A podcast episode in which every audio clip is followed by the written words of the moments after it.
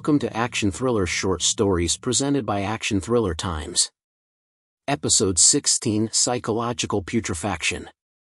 There was in Section 13A of the Times, a one-star review given by Mrs. Marlene Whatley. I pulled the paper close to my face so that I could read the tiny print. I read aloud, Ed Bulwer takes us on a depressing, self-indulgent journey to nowhere. My blood was boiling. I couldn't read any further than the critic's opening line. That fucking bitch. I screamed as I slammed my fist down against my plastic seat. I quickly buried my head in the paper as I realized I had attracted the disapproving eyes of almost every writer in subway train car. Thank God I had used a pen name for the writing contest. I could not have handled my patience knowing that my writing had been met with such a harsh review. How would that look? An accomplished psychologist receiving a belittling review in the Times. Just who did this Mrs. Whatley think she was? A digitized male voice blared from a graffitied grate, approaching 6th Street. The train slowed and came to a stop with a flock of landing litter. I stood up and swam my way through an opposing sea of grumpy business suits flooding into the train car. I kept my eyes low to avoid confrontation as I traversed the steep stairway leading me toward daylight. I emerged from the urban grotto to find summer's asphalt mirages wafting the odors of oily tar, fresh bagels, rotting garbage, broiling hot dogs, and hints of dehydrated urine into my nasal cavity. I defended myself against the pungent conglomeration by covering my nose with my handkerchief as I navigated the bustling street sidewalk. This city was disgusting. It sickened me that I had lived here long enough to witness its decline. I couldn't put my finger on a singular reason for its fall, it seemed like a multitude of factors had created this mess. However, the results were undeniable.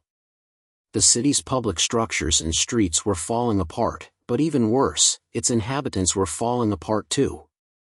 Politics, religion, and diplomacy had failed us, and we walked around like human powder kegs begging for a spark. Sure, it was great for my mental health practice, but I, too, fell victim to the social decline. Days and months blurred together as a steady rotation of egotistical citizens laid on my couch and exorcised their demons upon me. I tried to stay focused and objective, but there's only so much one person can take before losing all empathy. I had reached that point about six months ago. Trey Brothers, divorce attorney extraordinaire, was stretched out on my office's chaise lounge, his black patent wingtips grinding the city street's filth into my lounge's velvety fabric. His gossip floated around us like the smog lingering over this damned city. He was talking me through his week and the clients he had dealt with he loved to dwell on his client's miseries. He couldn't feel happiness without knowing another person's misery was greater than his own. I could bore you with medical jargon that would describe his mental ailments, but it is much easier to define him in one word, asshole. I had a copy of the Times held in front of my face, neatly folded on top of a yellow legal notepad. I would nod my head whenever he said something with inflection and then I would lift my pen to the newspaper acting like I was taking notes. I was scanning through the print when I saw a headline that grabbed me. Fiction Writing Contest boasts $250 prize. I tried to contain my excitement and maintain the facade of listening to Mr. Brothers. I waited for his first pause, which was mid-thought for him, when I interrupted him, saying, well, that is enough for today but I still have 10 minutes. No, this is a good stopping point. Keep using the coping techniques we have talked about, and we will pick up here next week. I said as I helped him up from the couch. But I didn't even get to tell you about the fucked up, rich couple with the prize winning giant schnauzers. I know, but it can wait until next time, I said as I escorted him out the door, shaking my head in disapproval of his use of profanity. When did people decide it was okay to casually drop the F-bomb? I muttered to myself. I scrambled back behind my desk and read the details of the contest. I smiled as I thought about this being my jump from the rut I was currently traveling. It was the first time I had smiled in months, and it hurt my cheeks. I decided to craft a tale that would captivate the city. My words would lift the city out of the muck, clean us off, and define a new direction, one of compassion. There was only one problem. I had never written fiction before. Sure, I had written medical papers that had been placed in occupational journals, but that was a far divergence from writing motivational fiction.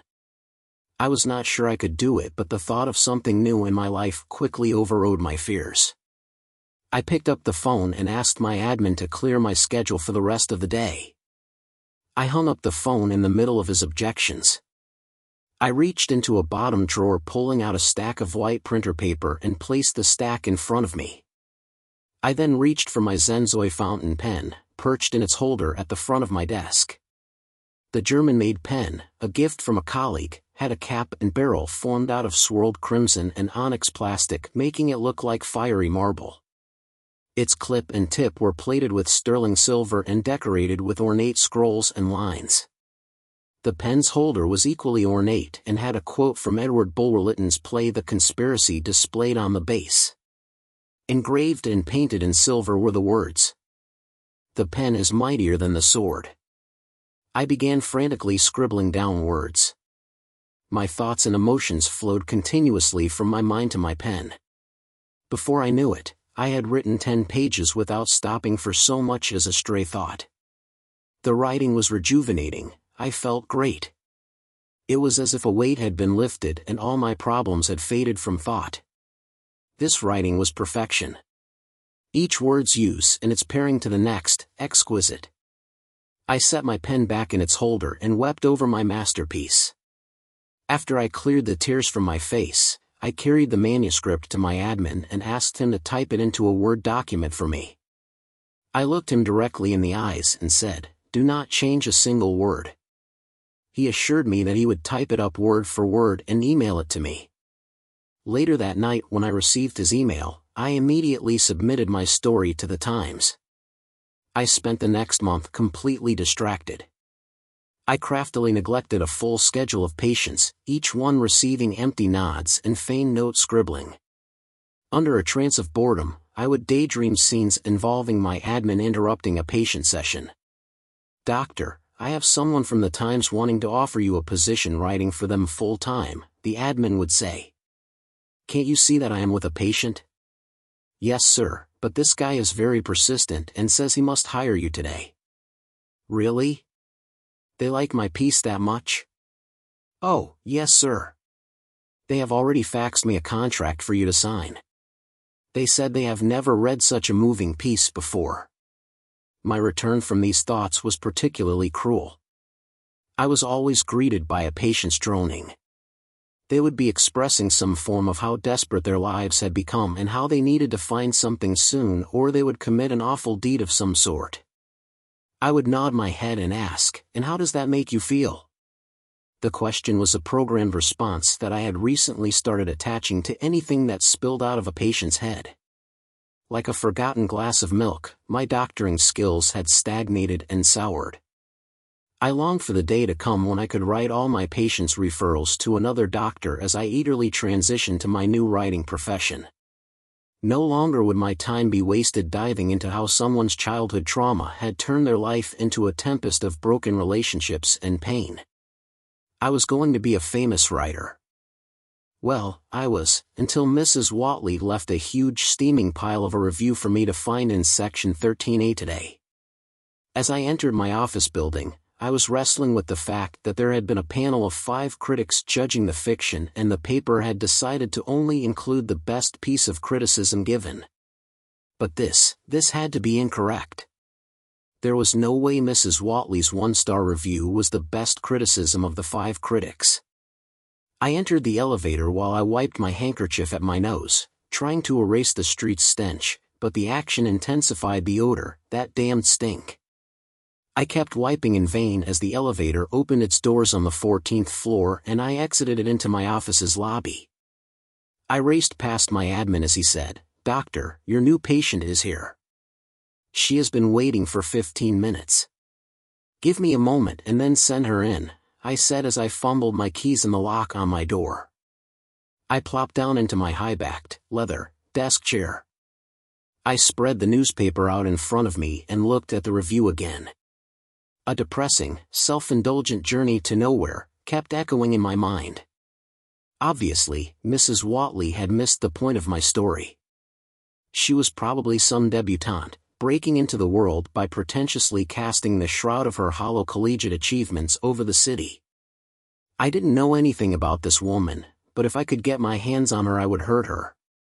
I would grab her head in between my fingers and palms and push my thumbs into her eyes until blood bubbled and oozed from the sockets. A sudden knocking at the door interrupted my vicious thoughts. I yelled, come in, as I crumbled the newspaper into the trash bin. I stood, straightened my tie and shirt, exhaled, and then looked to the door. I was amazed at the striking beauty of the woman standing in the doorway. She was in her mid-thirties, professionally dressed, and was towering above me at almost six feet tall. Her face was stunning, highlighted with high cheekbones, luscious lips, manicured eyebrows, and lengthy lashes flickering above and below jade irises.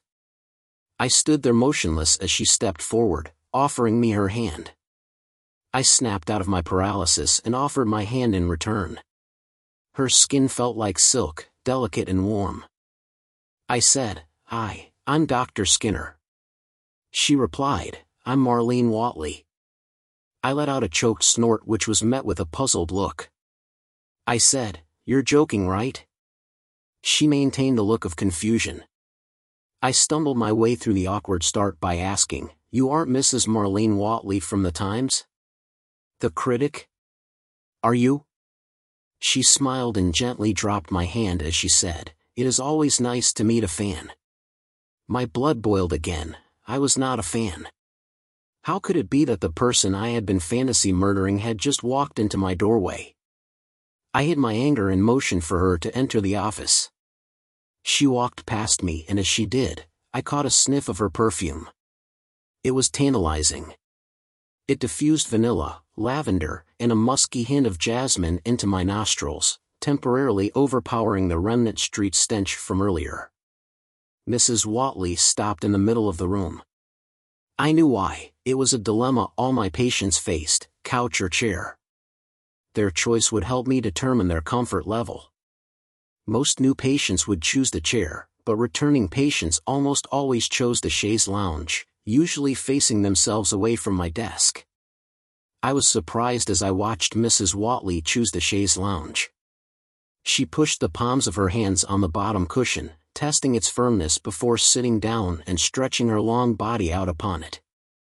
She chose to face my desk. This meant that she was extremely comfortable in the situation. This boldness intrigued me. She slid her fingers together on her chest, sighed and said, So how do we start this?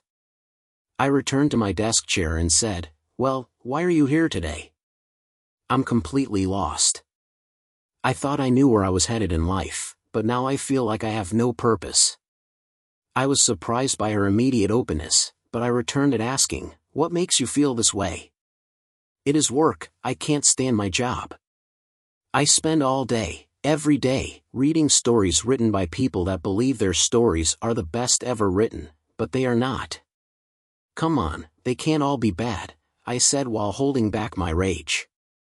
No, they are. They are all awful. I'm not just talking about grammatical mistakes and misspellings.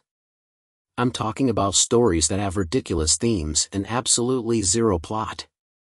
Mrs. Whatley raised her hands to her face and covered her eyes, saying, I can't get them out of my mind, I can't concentrate, I can't sleep, and their sickly tales are infecting my own writing. I was trying my best not to explode. Mrs. Whatley must have thought she was really something special the fact that she had tattooed my wonderful story with one star, and she was now whimpering on my couch about her job, it was too much. I reached forward and grabbed my fountain pen as I often did when I became emotional. Usually, the smooth texture rolling between my forefinger and my thumb calmed me. However, today, today the pen fueled the fire within me, its onyx and red swirled shell representing the flame of my ego seeking retaliation for damages sustained. Mrs. Whatley recaptured my attention by saying, I'll give you an example. Last month, I waded through hundreds of stories, before landing on the worst one. It was written by an Ed, somebody. It was dreadful. I jumped up, sending my chair into the wall behind me which startled her causing her to uncover her eyes. I once again disguised my anger by staring down at my pen while I rolled it between my fingers. I slowly began walking the perimeter of the room while asking, really? What made this, Ed's, story so dreadful? Mrs. Whatley returned her hands to her eyes before responding with, he wrote a story that was about the declination of our city. His grammar was sound, and his vocabulary was quite eloquent. I felt a bit of pride swell and I interrupted her asking, so what was the problem? Mrs. Whatley did not hesitate in her reply and began to cry as she said, the entire premise of the story. This writer is so dark. He has such a negative outlook on society. His words were so depressing that I felt like I was being buried beneath them as I read them. How could someone see the world through such pessimistic eyes? This person should never write another story, ever. I circled behind her, grabbing a tissue from a box sitting on a small table. Sounds like this person could use some couch time with me. I said as I approached the end of the chaise lounge where her head was propped. Yes, he is definitely disturbed. His writing was so desperate, and he seemed, well, he seemed unhinged. His ramblings became completely incoherent toward the end. I was standing, undetected, directly over her face. I crouched down and floated the tissue on the top of her hands. She jumped, spooked by the touch of the tissue and my proximity.